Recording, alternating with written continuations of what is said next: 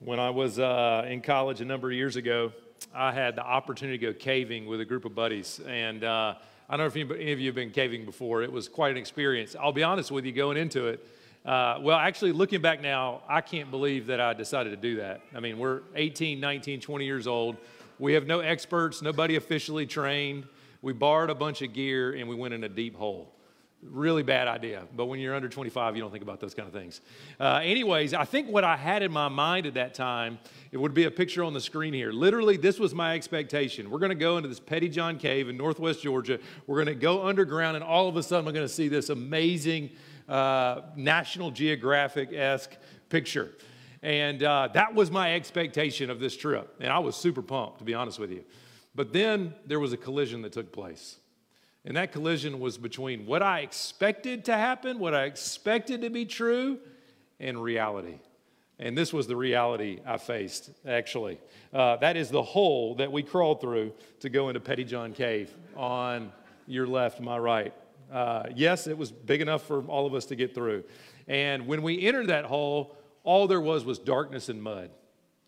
That's it like it was that was the extent of my experience was darkness and mud until we hit pancake alley which is what you can see on your right there. And uh, it is as miserable as it looked. I don't know how many of y'all right now are kind of getting starting to sweat thinking about what it would be like to be stuck in pancake alley.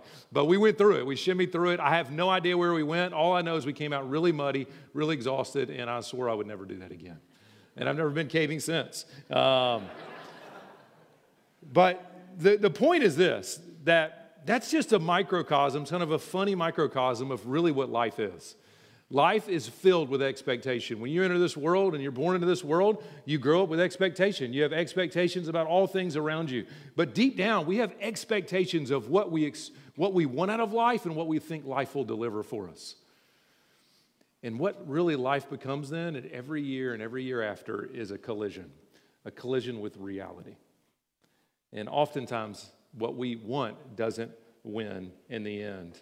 And, uh, and this is really, if you, you, you could summarize the book of Ecclesiastes, which we have entered into a sermon series on, as this the teacher in Ecclesiastes articulating the reality that we have expectations in life and what it looks like with collides with life.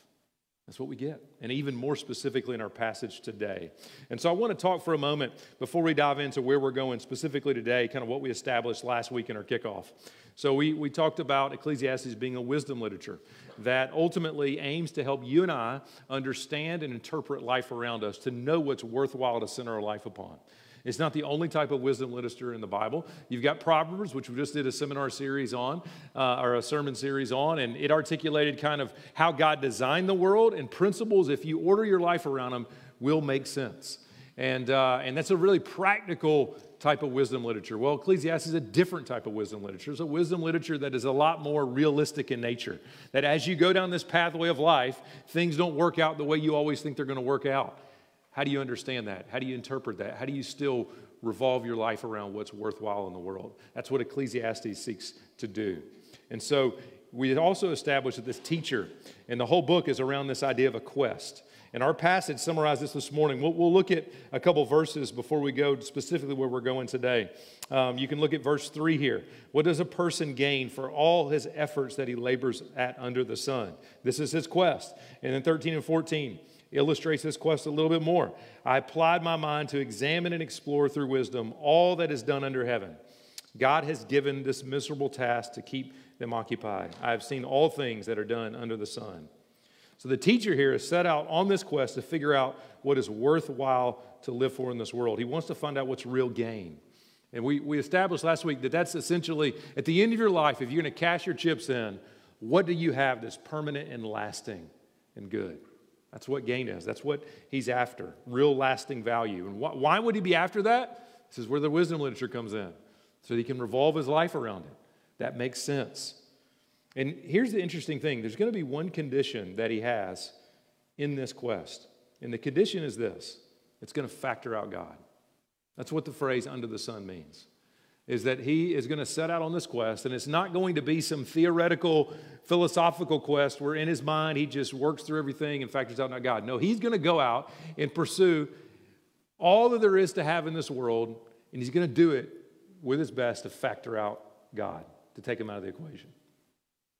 And Ecclesiastes is his essentially notes on this journey. And, uh, and for us, we established last week that this quest and the record of this quest is a gracious gift for us from our shepherd and help us wrestle with the questions we need to wrestle with to understand what's really worthwhile in this world. And so this week, we're going to look at the conclusion of this quest. So last week was the quest. This week was the conclusion of the quest. Next week, the hope that he uh, arrives at in the end. And then that's kind of our framework for how we're going to move forward in Ecclesiastes. And after that, we're going to work through the futility of the world and then turn back to the hope that we have. And so, our big picture summary, what I'm hoping we'd gain from our time this morning, I'm praying that the Holy Spirit would help us with, you'll see it on the screen, is that in our broken world, life collides with empty pursuits and harsh realities, leaving us shackled in futility. And I'm going to say the word collision a lot in our time together. And I, and I want you to have this image in your mind here that these empty pursuits and the harsh realities are things that we collide with and we don't win in the end. That's the picture of life under the sun, factoring out God. Let's pray. Father, as we come to you, um, we're going to stare at some truths that Ecclesiastes puts before us. And, uh, and these are difficult truths to process. They're things that we don't want to see and we don't want to come to grips with. God, but you've given us your word and you confront us with these realities for a purpose and a reason. And what I ask, God, is that you would give us a greater sense of the futility that the teacher in Ecclesiastes is talking about. But that that would well up in us this desire, this longing to see that you're on your throne and that you're a father who works deeply in our lives, just like we sang. And so we thank you for this time, and we pray that you, which you, you would do what we have no power to do, which is to make your word come alive for us this morning. Teach us, meet us where we are. It's your name we pray. Amen. So we're going to talk first about life under the sun is futile, what the teacher means by that. And we see in verses 14, he said, I have seen all things that are done under the sun and have found everything to be futile a chasing or a pursuit of the wind. And so when you seek to define futility, kind of a, oh, it's not a word that I'm honestly, outside of Ecclesiastes, that I don't think I've ever used. I don't know if you guys use this word in your everyday life. I don't think this is part of kind of our American way of speaking. But, and so we got to go back to the Hebrew. What does it mean to the writers uh, who wrote this? And it says it's a wisp of vapor, a puff of wind or smoke, a mere breath, nothing you can really set your hands on. So some translations will use the word meaningless. But that gives the sense to us when we use the word meaningless that it doesn't matter. And that's not what the writer is trying to get across here. That's not the case. There is real substance to these things, but no permanence. And what I want to do is I want to take just two images here, and I think these are going to be helpful for us to take to understand this as we move forward. And the first is a puff of smoke. And so on the screen, you'll, you'll see an image here of what happens when you blow out a candle. And so this is one of the best images I, I think out there on the, the idea of what futility is that when you blow a candle out, there is real substance there. Like you can see the, the wisp of vapor, the puff of smoke there, but the moment you try to grasp it, the moment you try to get a hold of it, it just seeps out of your hands. There's nothing ultimately to be grasped. There's something there, but nothing permanent. And what he's saying is that life under the sun, life when you factor out God, feels like this puff of smoke. We want some kind of lasting gain. We grasp for it. We seek to hold on to it, but it just evaporates from our grip. We just can't gain anything. And then you got this image of chasing after the wind. If I, honestly, you, you try to get a picture of chasing after the wind, you can't get a picture of that, right? Like, because that's the point. Wind exists, there's real substance to it, but you can't see it. You can only feel it. There's nothing really to grasp with wind. And so the idea, even just to put forth that word phrase, a pursuit of the wind or a chasing after the wind, it just brings this sense of why would you ever do it? There's, it can be, you can't grasp it. You can't catch up with it. You can never hope to obtain it. And that's, I mean, and, or you can think about life on a treadmill, right? And so uh, I, some people like exercising on a treadmill. I'm not a big fan of it, partly because I can't run straight and I feel like I'm going to fall off the edge at some point. But if, if you think about life being like a treadmill, or just even the idea of exercising on a treadmill, you're running, no matter what kind of screen you got in front of us that's showing you this beautiful landscape that you're supposed to pretend you're running through, When it's time to get off, you step next to a pile of dirty clothes and life goes on, right? So imagine this pursuit of the wind like life on a treadmill. No matter what you want to pretend is in front of you, it's just a treadmill and you're going nowhere. And that's what the writer is trying to get us to see that life under the sun, when you factor out God, is like this never ending treadmill or chasing after the wind. You keep at it, but you never really get anywhere. It always feels to be the same thing. And so if you put those two together, those images, the teacher is saying that our lives and our pursuits have this sense of uh, transitoriness that we can't escape. The things we pursue just never deliver or meet our expectations. And we encounter these difficult things that leave us with a sense of feeling like nothing matters. We, we can often feel that way, that our existence is like this mere breath in a world that will far outlast us. And so you've got to ask the question at that point when you study the Bible why would the teacher land on that? Why would he say that life, if you factor out God under the sun, is futile? Well, the whole book of Ecclesiastes unpacks that. And we're going to spend five, six weeks or so, I can't remember exactly, unpacking that. But I want to give us a taste now. I want to give us a taste where the teacher is going to take us, that there is going to be an unavoidable collision between our expectations of life, our desires for gain, and the realities of this world. And so we're going to highlight kind of the two main reasons I think that the teacher concludes that everything is futile if you factor out God. And so we're going to put these in two categories. And again, we're going to go significantly deeper in each of these, but I want to give us a taste of where Ecclesiastes is t- t- telling us because we get a taste of it in our passage today. And so the first category is this is there's a collision with the limits of what we pursue. So let's look at verse 15 again. What is crooked cannot be straightened, what is lacking cannot be counted. I want to narrow in here on this lacking that cannot be counted. So in this verse, the teacher gives us, he's really giving us a summary of why life factoring out God is futile. It just doesn't ever seem to add up. I think that's a way to understand that, that, that what is lacking cannot be counted. It's like trying, if you've ever sat down with a math problem or had a kid you're trying to help with a math problem, and, and you keep working the problem over and over again, and you're never getting the answer you're supposed to get, but it's because there's something inherently wrong with the equation that you're using. It's broken.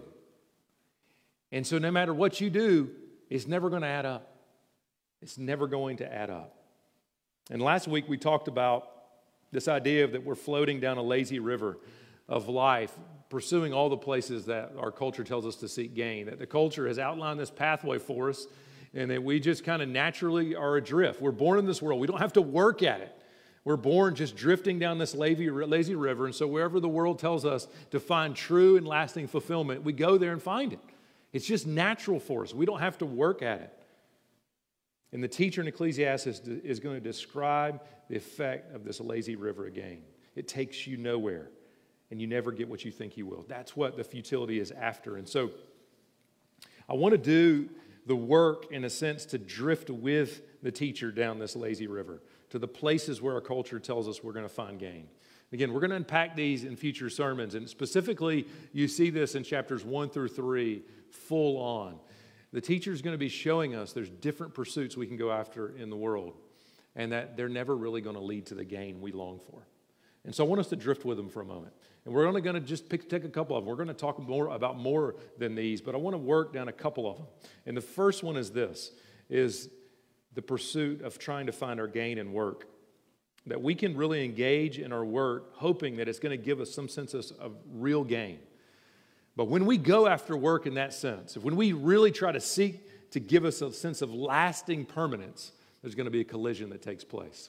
And I want us to just, uh, I'm going to shoot around, throw some ideas out there, and I think they're going to resonate with most of us. But they give us a sense that there's no gain there. That, you know, we can have so many desires and goals.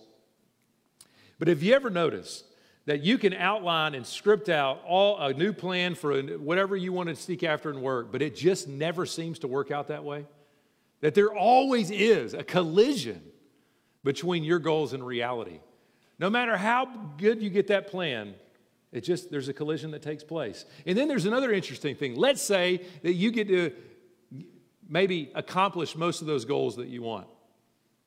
Have you ever noticed the collision that takes place after you accomplish those goals? They don't really deliver, do they? What really happens is you get this sense, it's built up, you get the sense of accomplishment, and then you turn around the next day and there's a hundred more of those. It just feels like this never ending treadmill.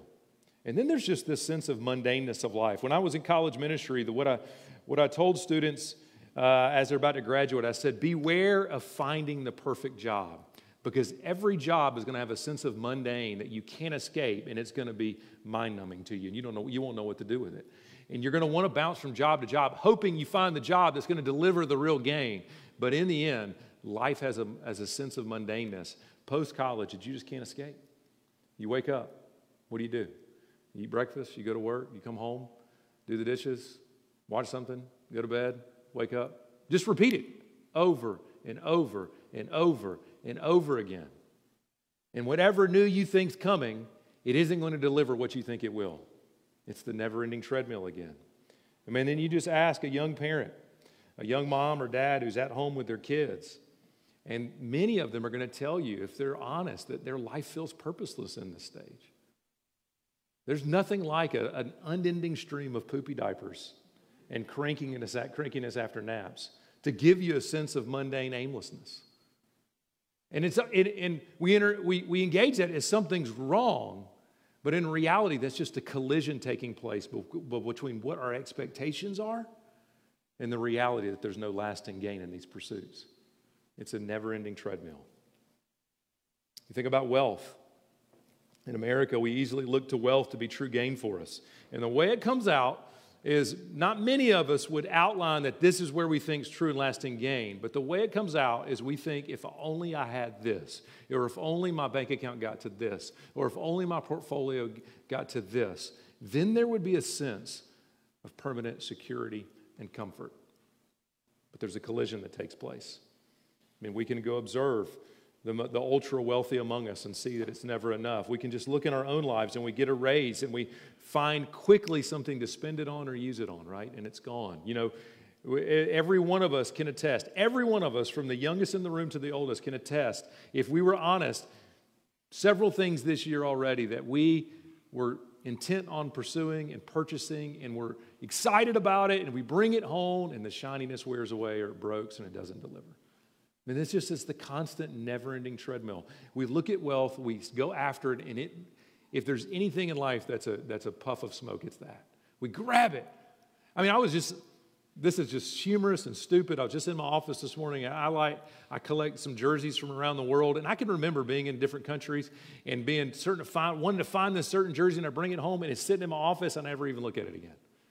But that, that's just a foolish little taste of what we do in the bigger picture of life all the time.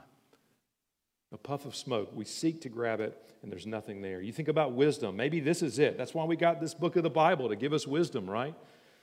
Well, the teacher's going to show us the same thing about wisdom that there's this old saying.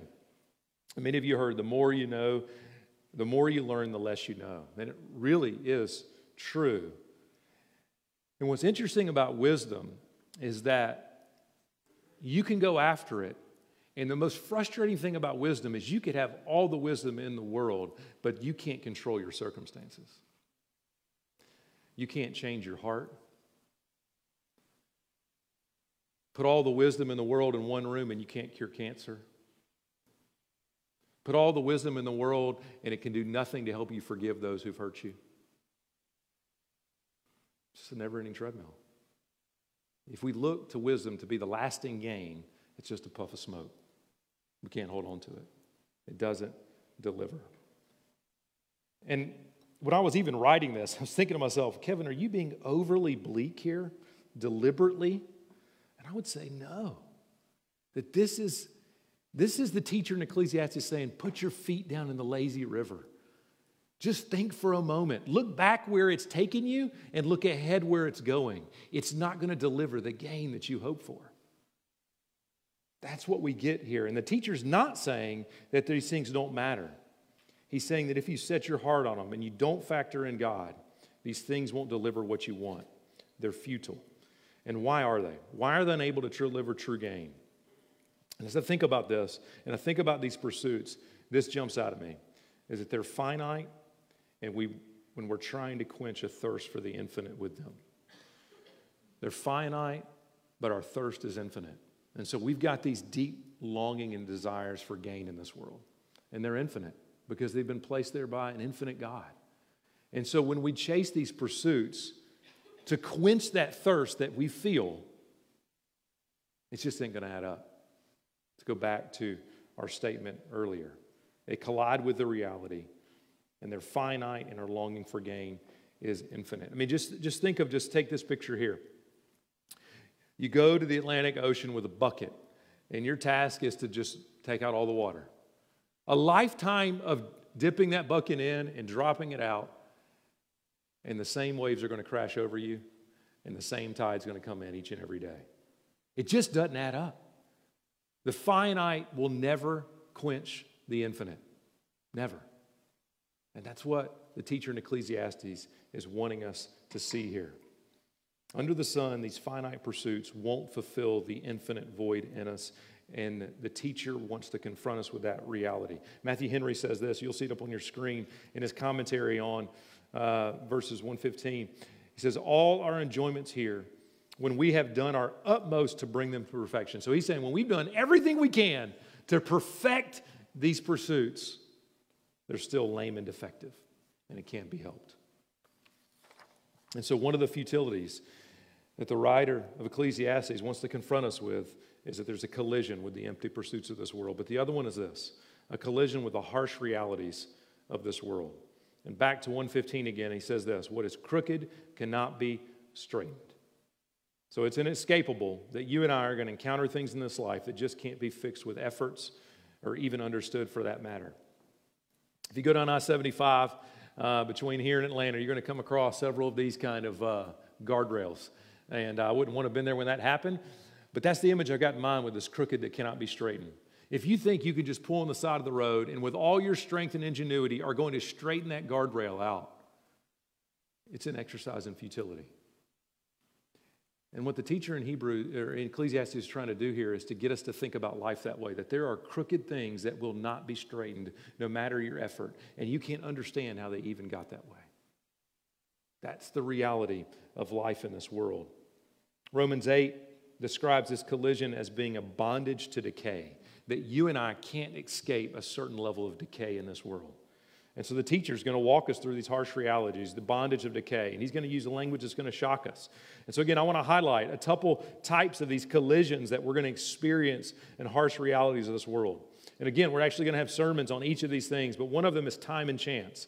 In Ecclesiastes 9, we're going to see the collision of time and chance. And what Ecclesiastes means by this is that if you factor out God in this world, so much of this lives is beyond our control. So many of the things that, that, that, that wreck humanity feel seemingly random. According to health data, 5,000 people in the United States that wake up tomorrow will be diagnosed with cancer, seemingly randomly. Collision of time and chance. 3,700 people, this blows my mind. 3,700 people will drive out from their home tomorrow on their way to work or school and they won't return. They'll die in a car accident. I mean, we, so much up to time and chance from our perspective on this earth. I mean, you think about the, the earthquake that happened in northern Syria and Turkey. Think about just one city, Adana, Turkey, all the dreams and longings of a child or a college student in that city, one of the worst hit. Whatever they had hoped life would give them, it's just buried under buildings now. They didn't choose to be born there. They didn't choose to be born there at a time and place. They didn't choose to live in a building where the, where they, the, the, the building inspector didn't do his job. Nothing. We can't escape the shackles of time and chance. There's injustice and oppression. In Ecclesiastes 4, we're going to see the collision of injustice and oppression in this life. And what the teacher's wanting us to see is that we live in a fallen world where injustice seems to run free with no recourse.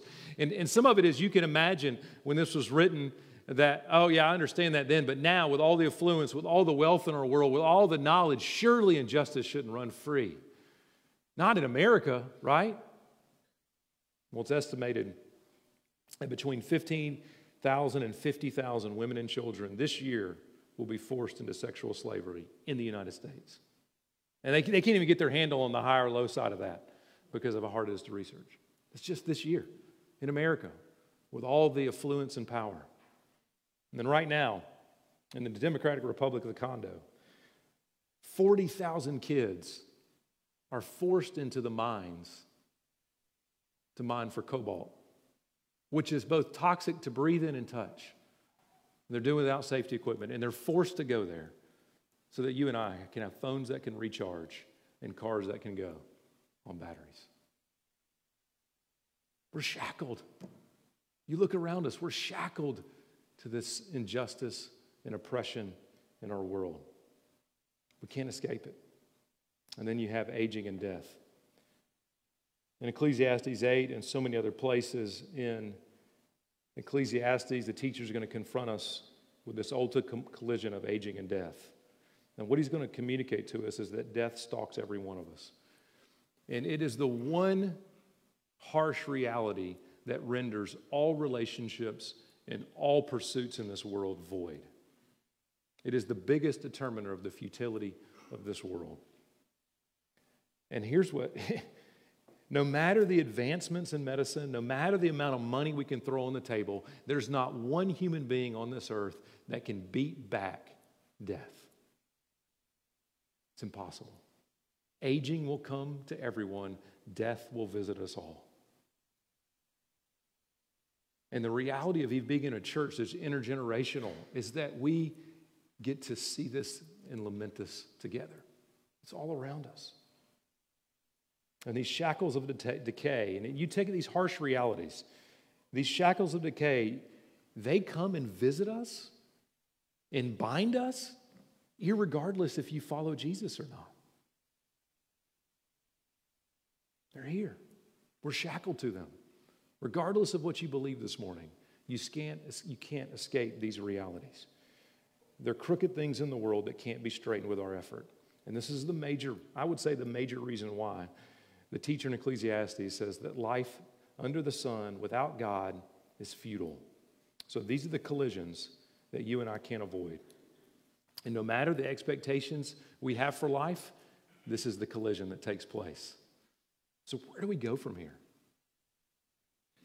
I think some of us in this room, and definitely in the world, when we hear these collisions taking place, we understandably can go to kind of a dark place. And I would say that's partly where the teacher wants us to go. The road in Ecclesiastes is long and dark, and there's little glimmers of hope along the way, but the hope doesn't come till the end. And part of what the teacher wants us to do is sit in the futility of life under the sun, of life factoring out God.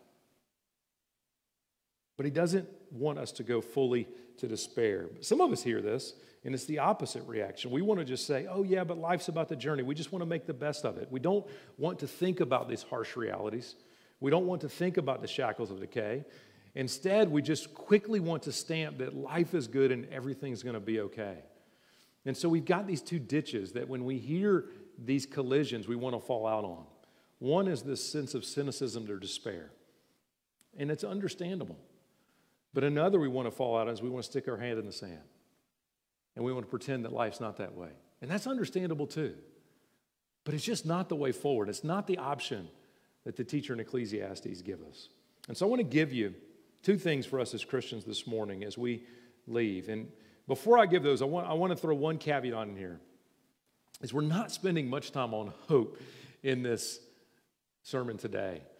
And that's deliberate. And it's deliberate because Ecclesiastes doesn't quickly get to the hope either. The teacher wants us to linger in the futility of life under the sun. And it's uncomfortable and it doesn't make sense and it doesn't add up, but he wants us to sit there. He wants us to sit there because when he arrives at the conclusion that God is on the throne and he reigns and he's good, that hope really, really matters. And so we're going to spend more time on hope next week, but I want to give you two thoughts as we ask, where do we go from here? And the first one is this, is that, is that I want us to embrace the freedom to lament as we hear about these collisions. Mike Cosper works for Christianity Today, used to be a music leader at Sojourn Church in Louisville. He says there's a difference between lament and despair, that underneath lament, there's a certain kind of hope. And that's not the case with despair. When I was uh, approaching my 40s, right at 39, going over into 40, I, I was spiraling in life in a lot of ways. Sure, whatever, midlife crisis, that wasn't the language that was helping me at the time. But what I didn't know what I was feeling was I was sensing the futility of the world. And what was happening was, is I was encountering a lot more of these harsh realities of life, both in my life and around me. There was collisions taking place that I just never experienced before. And I looked at, I looked at my life today and I looked at my life ahead, and I came to the conclusion that I was only going to be more of those collisions with the harsh realities, not less. And it was deeply depressing. And then I looked around at what I had accomplished up to this point in my life, and I was pretty disappointed. Whatever, and, and really what was happening, I was, I was encountering for the first time that these pursuits in life really are empty. I wanted them to be gained for me, and they weren't delivering. And I didn't know what was going on internally at that point. But then I started reading Ecclesiastes. And God, through the teacher, opened my eyes to a whole new world of understanding. And He gave words to all the things that I was feeling. And what happened through Ecclesiastes, it has I learned, some, in some ways, for the first time, that I had the freedom to lament. That God was giving me that through this book of the Bible. If you went to the Man Weekend a few weeks ago, this is what Bob Smart would say I was learning to embrace the sorrow of the world around me. That's what was happening. And God, in confronting us with these harsh realities, in the emptiness of these pursuits, He's helping us. He's giving us the freedom to say what's hard and validating the very things that we feel. And so we've got to resist the urge to try to have this nice and happy Christianity that thinks our best life can be now and that tries to stamp that God is good on all the hard things in life so quickly that we don't even know what that means. Ecclesiastes is giving us a richer and deeper and more robust Christianity if we grapple with what it's saying about life under the sun. But I also want us to resist the urge to fall into despair or cynicism. And Ecclesiastes has given us the freedom to lament, which really is the key out of cynicism and despair. And so embrace that freedom this morning. And then finally, taste the relief. Taste the relief that Jesus has entered this broken and futile world to rescue us. So, you and I, with this teacher, on this quest for gain. And Jesus entered this world because of that quest. And he entered this world to connect us to what truly is gain. And when we discover it and we understand it, that life in Him is the real gain, it actually makes all those other pursuits meaningful. And that as Christians, we can't escape the harsh realities of this life, but Jesus has entered this world and He collides with every harsh reality that Ecclesiastes brings up, full on collision with them, and He conquers them. And He conquers them so that in the end, for you and I, those harsh realities won't have the last word. That what is crooked will one day be straightened by the one who conquered all of these harsh realities. And so, Grace Church, in our broken world, life collides with empty pursuits and harsh realities, and it leaves us shackled to futility. But our response this morning is to lament and to look to the one who entered this world on our behalf. Let's pray.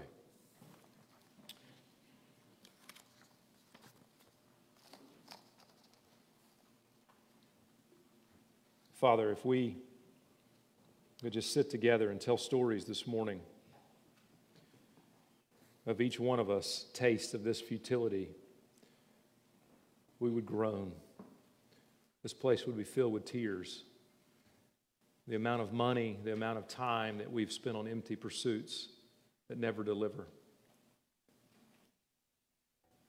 The hurt and the pain those things have caused. But then if we just talk about the injustices that we've seen and some of us have tasted. The encounters with time and chance just in this room are overwhelming, God. Things that have come upon our lives that we never invited and never wanted. And then the fact that we look around and we're experiencing the decay of aging in knowing that death is going to stalk all every one of us. These collisions are overwhelming. And this is not what you designed the world to experience. But you entered this broken and futile world to reunite us to what is gain and to conquer these hard things. And so, Father, would you help us to taste this and to turn to you and cry out to you that you would make all things new? It's your name that we pray. Amen.